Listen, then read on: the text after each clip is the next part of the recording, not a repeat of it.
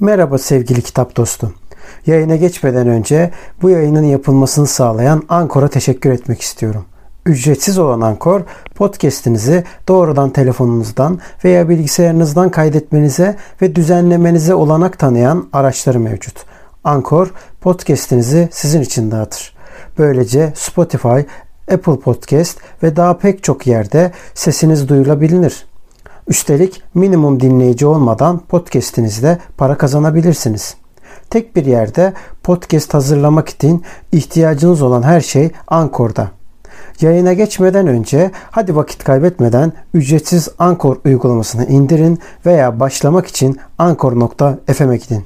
Şimdi podcast'ime geçebiliriz. Merhaba ben Kitap Dedektif. Merhaba ben Uçan Salyangoz. Bugün Robin Hood'u konuşacağız. Bir halk hikayesi olan İngiliz halk hikayesi olarak bilinen aslında Türkiye'deki Köroğlu'yla da benzerlikleri taşıdığı iddiasıyla söylenen bir hikayeyi konuşacağız. Bu hikayenin dolayısıyla da anonim olduğunu söylememiz lazım. O yüzden yazar yok. Yani diğer kitaplarda yapmış olduğumuz gibi yazarın yaşadığı dönem hakkında kesin yargılara varamayacağız. Bunun yerine tahminlerde bulunacağız. O yüzden günümüzde hangi edebi anlatıyla yapıldığına bakmamız daha doğru olacak. Çünkü öykünün içeriğine girdiğimiz zaman bize neler anlatmaya çalıştığını çok dikkatli görebiliriz. Örneğin hikayeler aynı mitoloji gibi yaşadığı dönemi de anlattığından dolayı o dönemde neler yaşandığına tanık olacağız. Bunlardan bir tanesi anlatım şekli. Mesela balatlarda anlatım şekli var. Nedir balat? Balat aslında Fransızlardan gelen yani Fransa kültüründen gelen, Fransız kültüründen gelen bir manzume eser diyebiliriz. Ama ne anlatır bu manzume eser? Aslında çok basit. Tabii ki aynı Robin gibi masal yahut efsaneler anlatır. Dolayısıyla da günümüze kadar Robin'in gelmesinde çok büyük katkıları sağlayan aslında balatlar oluyor. Peki bu balatlar nereden çıkmış? Yani Robin'i anlatırken nereden çıkmış? Aslında bir sözlü edebiyattan bahsediyoruz. Günümüze kadar gelmesinin sebeplerinden bir tanesi de 1300'lü yıllarda bir tarihçinin günümüze yansıtması. Çok fazla yabancı isim var. O yüzden bunları kullanmadan sadece ünvanlarından bahsederek bu kısımları geçeceğiz. Aslında 12. yüzyılla 14. yüzyıla kadar olan bir dönem aralığından bahsediyoruz Robin için. Çünkü o dönem aslında köylü isyanlarının ve de aynı zamanda İngiltere'de yaşanan ve bunun yanında da Fransa'da yaşanan köylü isyanlarına bakabiliriz. Nedir bu köylü isyanlarında neler olmuştur? Aslında birçok dönemde yaşanıyor ama en ünlü iki tanesi yani en büyük iki tanesi 1300 1358'de oluyor. Bir diğeri de 1381'de oluyor. Her ikisi de aslında ekonomik gerekçelerle oluyor. Yani köylülerin yoksullaşması, serfliğin yaygın olması ve bunun yanında da vergilerin sayısının çok fazla külfet getirmesi köylüleri isyana sürüklüyor ve bu isyan özgürlük arayışını getirmekle birlikte çok sert bir biçimde bastırılıyor. Ancak bu isyanlardan kaçmak isteyen, aranan yahut da vergilerini ödeyecek gücü kalmayan kişiler ya da köylüler diyelim ormanlara kaçıyorlar. Bu aslında İngiltere'nin kuzey ormanları olarak bilinen bölge. Günümüzde de halen öyledir. Bu bölgede çok ciddi bir şekilde sayılar artmaya başlıyor ve yine bu dönem aralığında en çok kullanılan isim Robin ismi. Dolayısıyla günümüzdeki hani Türkiye anlamında söylersek eğer Ali ismi gibi bir şey. Ali ya da Mehmet, Ahmet gibi çok kullanılan bir isim oluyor bu Robin ismi. Ama bunun yanında Hood ismine bakmamız lazım. Hood ismi aslında Türkçe'de İngilizceden Türkçe'ye çevirdiğimiz zaman kapüşon olarak bilinen yani gündelik hayatta kullandığımız şapka aslında olarak kullanılıyor. Ama Fransızca'da aslında külahlı cübbe olarak yorumlanabilir. Ama köklerine baktığımız zaman aslında peri anlamına da geliyor. Dolayısıyla gerçi bu yorum birazcık şey zorlama bir yorum oluyor. Yani köklerine baktığımız zaman deniliyor ama çok zorlama oluyor. Yine de daha somut konuşursak dediğimiz gibi az önce külahlı cübbe olarak Fransızcadan geliyor. Bunun yanında sadece Fransızcadan gelmesi aslında belirli göstergeler yapıyor bize. Neden? Çünkü o dönem İngiltere Fransa üzerinde ciddi bir yaptırım uygulama çabası içerisinde ama Robin'in bizim okuduğumuz Yapı Kredi yayınlarındaki tam metin olan çeviren ve uyarlayanın Bilgin Adalı olduğu güzel bir çevirisi vardır kitabın. O kitapta mesela anlattığına göre aslan yürekli Richard olarak bilinen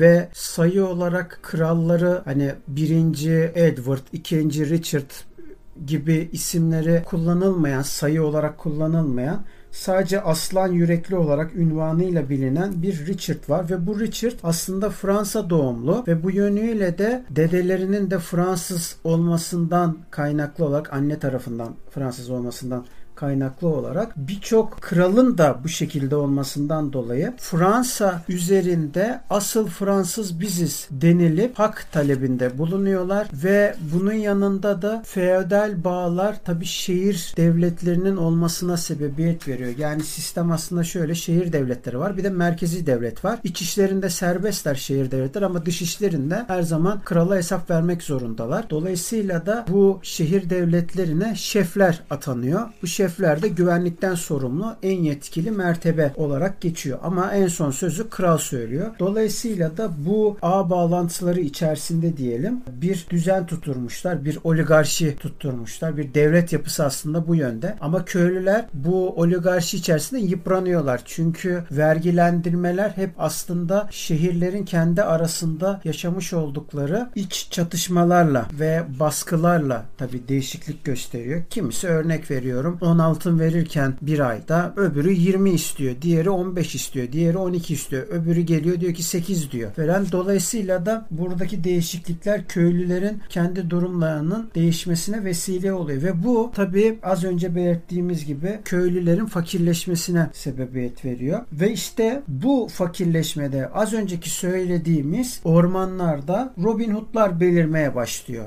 Neden Robin Hood'lar belirmeye başlıyor? Aslında kendi aralarında cepleri şişkin ki Robin Hood'un kitabının içerisinde de bahsettiği üzere cepleri şişkin insanlar var ve bu cepleri şişkin yani aristokratlar ya da aristokrat kadar çok kazanan kiliseler var ve bu kilisedeki görevlilerden paraları almaya çalışıyorlar ki kendi aralarında paylaşıyorlar yahut fakir kişilere e, destek olmaya çalışıyorlar kendi çaplarında. Tabii o dönem kapitalizm vesaire olma olmadığı için dolayısıyla bu minvalde değerlendirmek lazım. Başka çareleri kalmadığı için olan şeyler bunlar. Günümüzde de bu Robin Hood hikayesinin yansıması iki şekilde oluyor. Birincisi aslında baktığımız zaman krala çok bağlı bir Robin'i görüyoruz. İkincisi de aslında ulusalcılık olarak yorumlayabileceğimiz yani bu bakış tamamen ulusalcı olduğu çok bariz çünkü merkezdeki krala her türlü bağlılıklarını gösteriyorlar ama sanki çevrelerinde çok kötü insan insanlar varmış da kralın bu yaşananların haberi yokmuş gibi bir yorum yapılıyor.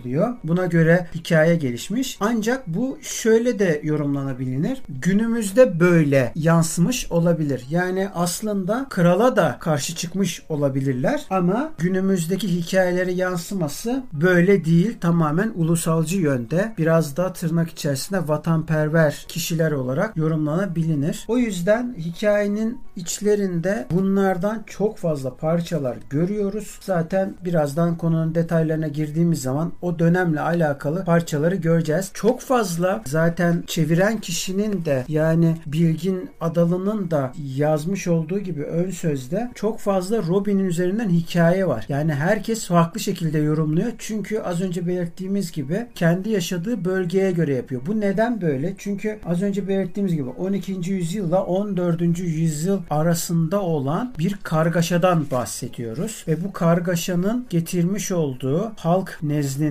bazen de aristokratların müdahalesiyle birlikte hikayenin şekillenmesinden bahsediyoruz. İçerisinde birçok faktör barındırıyor. Birazdan da Richard ve Prens John'a da geliriz zaten. Evet sen ne dersin? Uçan salyangoz. Evet. Şimdi kitabın böyle geneline bakarsak e, Kitap aslında zenginle fakirin, iyi ile kötünün ayrım ayrıldığı şeyi anlatıyor. Yani o toplumsal oluşumu anlatıyor. Ve burada eğer çeviri yanlışlığı yoksa anlaşıldığı kadarıyla kilise veya krallık aslında kötü değil. iyi kurumlar. Fakat bunları yöneten insanlar kötü olduğu için halka zulüm yapabilecek düzeydeler. Onun için yani kilisenin veya krallığın başındaki kişiler değişirse iyi insanlar gelirse bunların başına halk kadar zulüm bu kadar şey görmeyecek. Mesela şerif krallığın yerine görevini yapıyor. Ve burada da Robin Hood'un zaten şerif devamlı şerifle ve psikopos psikoposla savaşmasını devamlı kitapta belirtiyor mesela. İşte bu yönüyle de aslında ulusalcılığı çıkıyor ortaya. Evet. Çünkü günümüzdeki ulusalcılığa baktığımız zaman aslında sorunun devletin Aynen, yapısında değil, değil de yani. Hı. işleyişiyle alakalı sıkıntı olduğunu söylüyor. Evet. Bu yönüyle de diğer çocuk kitaplarına aslında benzemiyor. Hoş bunun çocuk kitabı olup olmadığı tartışma konusu tabii de. Birazdan geliriz o konuya ama yine de baktığımız zaman bu çocuk kitabı olarak yorumladığımızda bunun devrimci olma yönünden mesela diğer kitap bir de zaten tarihsel olarak yani kronolojik olarak da en eski hikayemiz şu anda Robin. Yani şu ana kadar anlattıklarımızın içerisindeki en eskisi Robin'in hikayesi. Dolayısıyla da aslında o dönemin feodal bağlarıyla bir şekilde ilişki içerisinde sonuç itibariyle herhangi bir örnek görmüyor ki çevresinde. Bu Evet, ilericilikten bir şey yapsın, ders çıkartsın da atılım yapsın. Örnek veriyorum. O dönemle alakalı en yakın dönem ona nazaran. işte Fransız devrimi olmamış ki yani oradan bir özgürlük çağrısı yapsın falan. En fazla bu kadar olur. E zaten o günkü yani o, o dönemde Orta Çağ dönemi olduğu için o dönemde de e, savaşların bir de Haçlı seferleri var. Onların galiba bitme son Üçüncü Haçlı seferleri evet son yapılıyor. bitişi e, ve yüzyıl savaşları var. Sonrasında E, evet. sonrasında yüzyıl savaşları var. Az önceki belirttiğimiz işte Evet. İngiltere'nin Fransa üzerinde yaptırım uygulamaya çalıştığı asıl bu toprakların sahibi benim demek istediği dönem. Yani aslında sömürgeci olduğu dönemin işte bir de üstüne Haçlı seferleri olmasının yansıması. Bu arada dipnot olarak bir şey söyleyeyim unutmadan. Aslan Yürekli Richard denilen birinci Richard bu arada o dönemin aslında Robin'in yaşadığı iddia ediliyor. Yani aslında böyle bir karakter olmasa bile böyle karakterlerin çoğaldığı bir dönemden bahsediyoruz. Bu Richard toplamda 10 sene kral olarak kalıyor ama sözde kalıyor. Aslında Prens John kraliyette duruyor. 10 yılın 9,5 yılı aslında Haçlı seferlerine gitmeyle ömrü geçiyor. Dolayısıyla sadece 6 ay boyunca şeyde duruyor. Londra'da duruyor diyelim. Ya da İngiltere'ye gelmiş vaziyette. Ama enteresan olan şey şu. Robin Hood'un son kısımlarında Richard geçiyor. Yani o 6 aylık kısımda geçiyor. İşte halk anlatıları böyledir. Yani geçmesi mümkün olmasa bile orada e, varmış gibi gösterilir. Bir yönden kralı da yükseltirken öte yandan da Düşürebilme e, ihtimali. düşürebilme ihtimali var. Evet. Zaten şey Richard şey e, kral arada bir böyle Haçlı seferlerine gidip geldiğinde o arada gittiği arada zaten hep başa çıkıyor. Hani Richard olsun diğer işte hangi kralın zamanına denk gelen şey varsa kraldan sonraki o devamlı onun yerine geçiyor. Zaten burada da şeyi belirtiyor bence devamlı o geçişlerin ge- olması işte kralın gelmesi, kralın gitmesi onun yerine Richard'ın gelmesi. Aslında burada yine dediğimiz şeye geliyor. Yöneticinin kötü olması. Yani bu yönetme halkın bu kadar işkence, ızdırap böyle devamlı parasal yönden ekmeğin elinden alınması falan hep aslında bu değişiklikleri de orada gösteriyor yani. Aslında sorunun iyi iyi kralda değil, kötü kralda veya kötü yönetici, yöneticide e, bittiğini söylüyor. Bir de işte yüzyıl savaşlarının olması yani aslında toprak neredeyse işte hak iddia etme şeyinde olmaları. Bu aslında bu kitabın da genel itibariyle içeriğini e, göz önüne seriyor. Bir de şey dikkatimi çekti. Mesela Robin Hood'un bir yerde şeye karşı çıkması, psikopos galiba psikoposa karşı çıkması. Psikopos kötü birisi olduğu için azizleri ağzına alıyor. Azizler de e, Musa'nın koruyucuları, elçileri olması gerekiyor. Evet, evet. Robin Hood da diyor ki azizleri o pis ağzına alma diyor. Onlar senin gibi değil. Burada şeyi gösteriyor. yine dediğimiz şeye geliyor. Yine e, aslında yöneticide olayın bittiğini yani psikoposun kötü olduğunu aslında. Hatta ondan kitabın sonlarına doğru da şey geçiyor ya. Küçük John Evet, devralıyor evet. en sona doğru. olarak. Şef olarak geçiyor o. Kilisenin başına da yine Robin Hood'un e, arkadaşlarından biri birisi geçiyor. Yani iyi yönetici olarak geçiyor. Bir de kitapta şey cadılar cadılara çok cadılardan çok bahsedilmiş yani aslında çok dediğim bir iki yerde söylenmiş ama o zamanın şeyini veriyor. Kadınlar kadınlara bakış açısını bir nevi gösteriyor ve ileri görüşlü kadınlara karşı bence bakış açısını gösteriyor. Çünkü kadın böyle hemen böyle kendini aşan bir sözcük cümle kullandığında orada diyor ki sus be kadın diyor. Seni sen ne diyorsun? Seni şey mi yapayım? Cadılıkla suçlayıp seni yaktırmamı mı istiyorsun diye. Bir iki defa çıkışı var kadına. Orada mesela bunu da görüyoruz. Bir de Robin'in babası kitapta şey koruyucu, orman koruyucusu. Evet, yani krallığın başı zaten öyle. Evet. Robin nasıl bu noktaya geldiğiyle alakalı kısım orası. Hı hı. İşte dediğimiz gibi yine burada da aynı şekilde iyi koruyucu, iyi koruyucu, kötü koruyucu şeyine girmiş. Yani o orman koruyucusu olan Robin Hood'un babası e, işte olan orman koruyucusu eğer yerinden edilmeseydi aslında olaylar bu bu şeye kadar gelmeyecekti. Haksızlığa uğrat, uğratılmasaydı işte evi yanmıştı bildiğim kadarıyla. Bu olaylar başına gelmeseydi Robin Hood ne ormana gelecekti. Yine babasının okçuluk eğitimiyle birlikte babasının göre, görevini devralacaktı bir nevi aslında. Evet. O devam ettirecekti. Aslında krala görevi kral için çalışmaya o başlayacaktı. Ama böyle bir şey olmayınca, haksızlığa uğrayınca o da bu şekilde ormana kaçtı. Diğer haydutlarla birlikte ve diğer ormana kaçan bütün haydutlar kitapta da belirtiyor. Diyor ki biz istediğimiz için haydut olmadık. Yani istediğimiz için bunları yapmadık. Bizi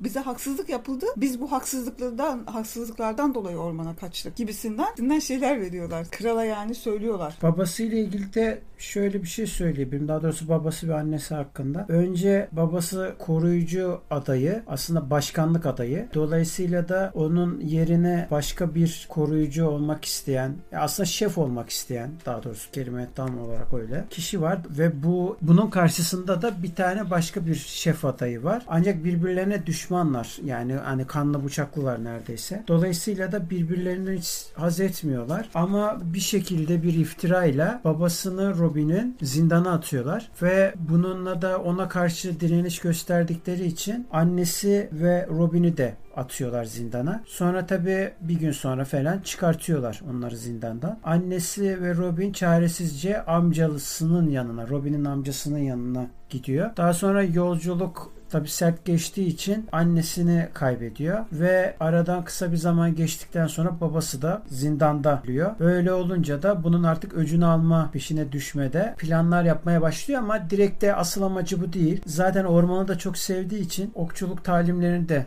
seviyor. Kendisi o yüzden okçuluk yapmaya başlıyor. Bu sırada amcasıyla tabi araları çok iyi. Bu arada en sevdiği arkadaşı da normalde şehir dışında bir okula gitmese amcasının oğlu yine ve öte yandan yandan da yine kanlıları olduğu bir ailenin, düşmanları olduğu bir ailenin kızı oluyor aslında. Sonra talimler yaparken amcası geliyor. Amcası diyor ki krallığın, krallık diyor bir tane diyor yarışma yapıyor. Okçuluk yarışı. Oraya diyor katılırsın diyor. Aslında oraya giderken tüm mevzu başlıyor. Yani yolda işte o kendi adayı olan babasını öldürmüş olan adamla karşılaşıyor. Zaten asıl hikaye buradan başlıyor. Yani bundan sonra bir kanun kaçağına dönüyor. Onu öldürmek zorunda kalması ya da işte yolda yaşadığı maceralar, geyikli olan bazı şeyler çünkü ormanda bazı geyiklerin öldürülmemesi lazım. Kralın geyikleri olarak söyleniyor. Bazı değil hepsi öldürülmemesi lazım. Kralın geyikleri olarak yorum yapılıyor. Dolayısıyla bunların hepsine baktığımız zaman buradan tabii Robin'in ormana geçişi ve ormanda o sıra sırada az önce belirtmiş olduğumuz koşullardan dolayı isyan eden, ormanda özgür olacağını iddia eden kişiler var.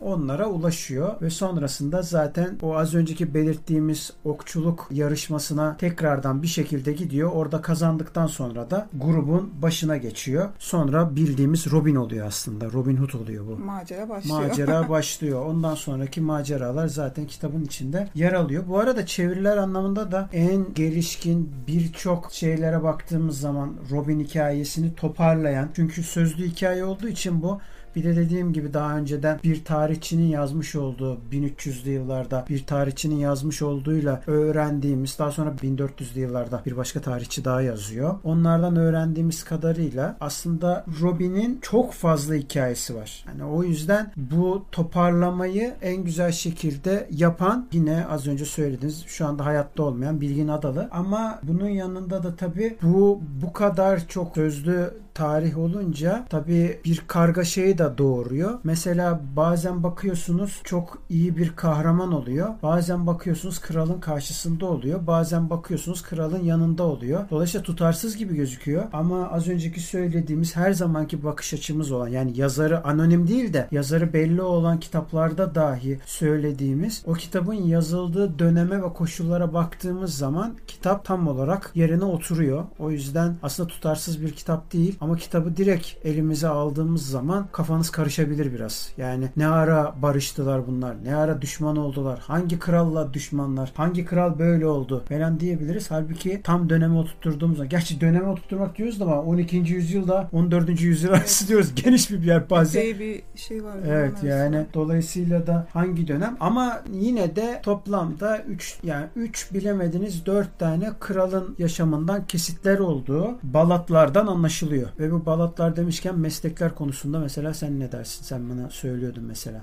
Robin'in meslekleri. Balatlardan birisinde çiftçi olduğu yazıyordu. E, bir diğerinde de yani krallığa hizmet eden birisi diye yazıyordu. Bazısında iyi yazıyordu, bazısında kötü Robin Hood diye geçiyordu. Hatta bazısında aslan yürekli Richard'la bile kavgalı olduğu yazıyormuş. Evet o değişiyor Balatların gelme şeyine göre. İşte o yüzden sözlü tarih çünkü. Evet. Döneme göre. Bir de muhtemelen Hı hı. muhtemelen az önceki söylediğimiz aristokratlar da bu öykülere müdahale etmişler. O yüzden kendilerine göre şekillendirici Evet. değişmiş. Aynen belki de bu bizim anladığımız tarzda şey değildir yani. Belki işte de o, o yüzden değiştirilmiş Balatlardan o gelme. yüzden söylüyorum. Yani belki de ulusalcı olmayan krala bile en başta söylediğim vardı ya krala krala bile bir isyan eden bir Robin vardır belki ama zaten bu Robin bir Robin değil yani. Evet evet birçok şekilde. Birçok kişi. Hani Nasrettin Hoca fıkraları gibi birazcık karikatürize ediyorum ama biliyorum. Öyle birisi bile olmayabilir diyorlar. Hani mezarının olması bile bir şey Evet, evet. değiştirmez. Aynen. Öyle birisi bile yoktur. Ama insanlar ona öyle olması gerektiği için öyle bir vasıf koymuşlardır. Yani ya da 20 tane farklı Robin vardır ki göstergeler öyle. En çok o dönemde şey yapılıyor, konuşuluyor. Dolayısıyla da bu döneme baktığımız zaman bununla ilgili şey diyebiliriz yani. Hangi Robin acaba Evet. diyebiliriz. Yani belki de şu ihtimal bile var. Birisi krala karşı çıkmıştır. Öbürü köylüleri yanına almıştır.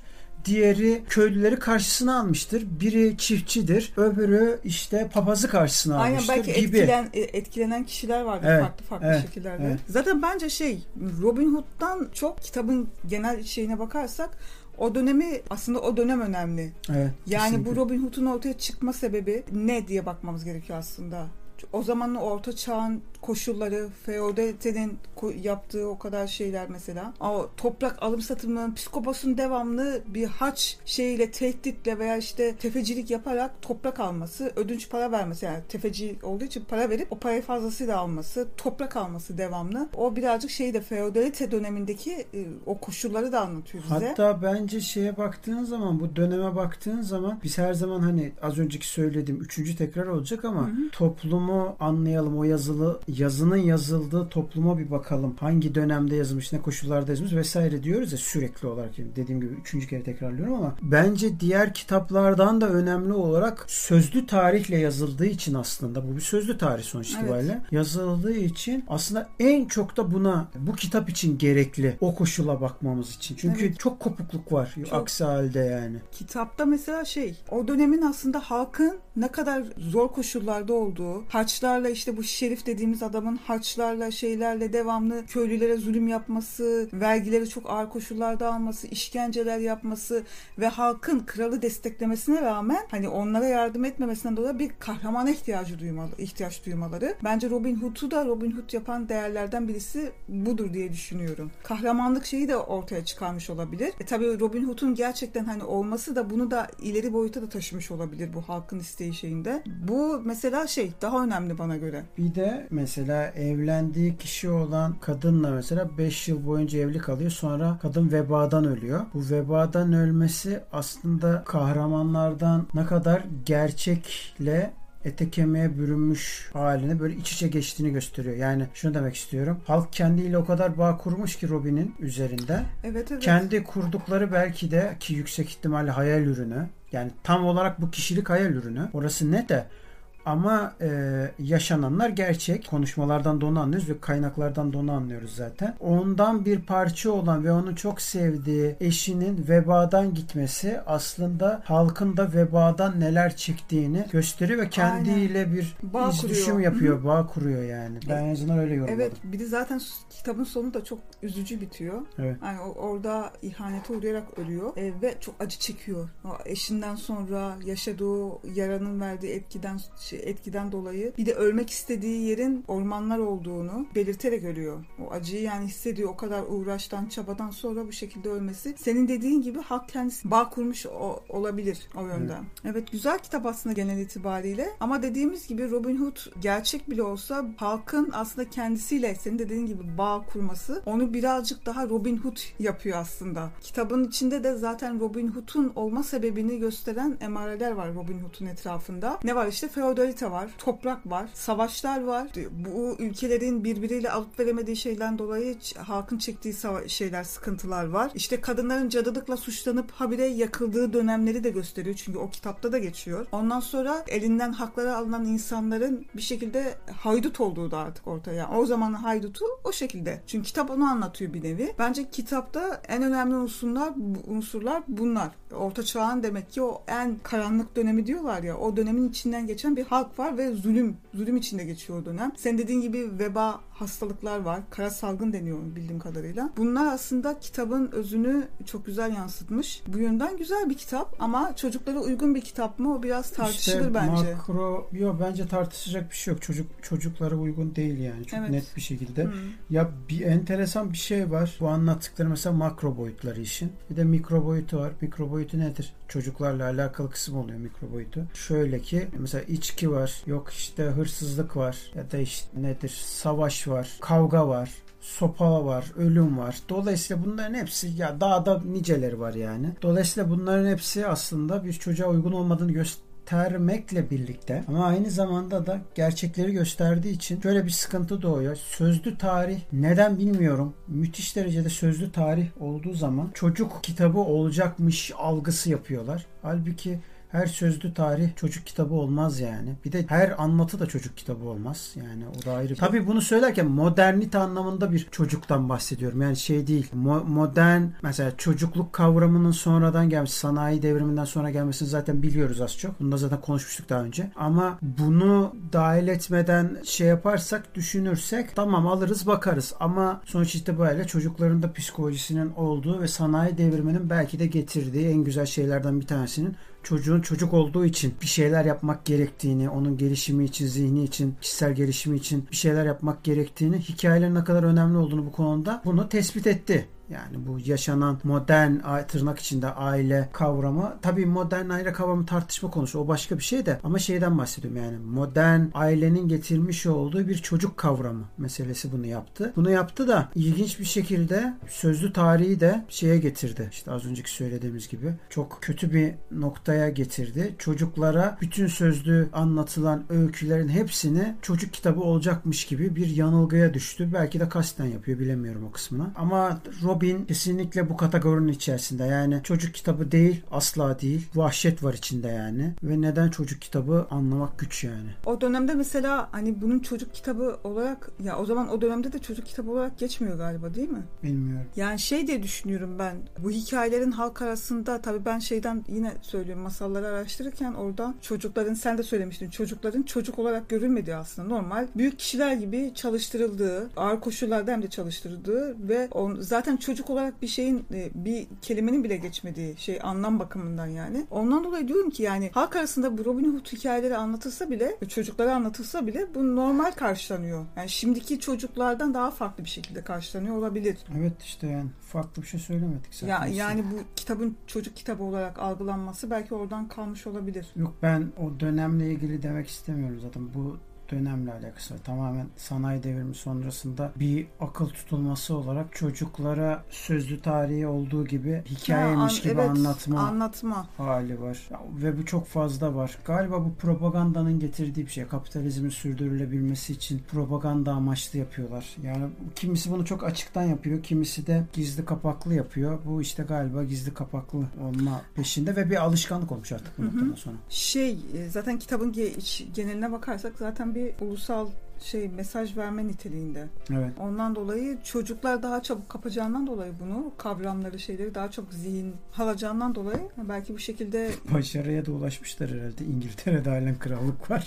evet o da doğru tabii. Peki o zaman önümüzdeki hafta bir Noel şarkısı Charles Dickens'ın kitabını Itaki yayınlarından okuyacağız ve onu yorumlayacağız. Eğer sizlerin de düşünceleri varsa önden çalışıp bize katılabilir, yorumlarda yazabilirsiniz. Ve ayrıca her zaman olduğu gibi her içeriğimizde belirttiğimiz gibi kanalımızı beğenmeyi, yorum yapmayı, paylaşmayı ve aynı zamanda abone olmayı unutmayınız. Durumunuz varsa aşağıda yazan Patreon'daki adresimizden bize destekte bulunabilirsiniz ki 1 dolar bile bizim için çok büyük bir destek demek. Aynı zamanda da dipnot olarak da geçelim. 1 dolar aslında şu anda kahve fiyatlarının bile 12-13 lira olduğunu düşünerek bize sadece bir kahve ısmarlamış olabilirsiniz.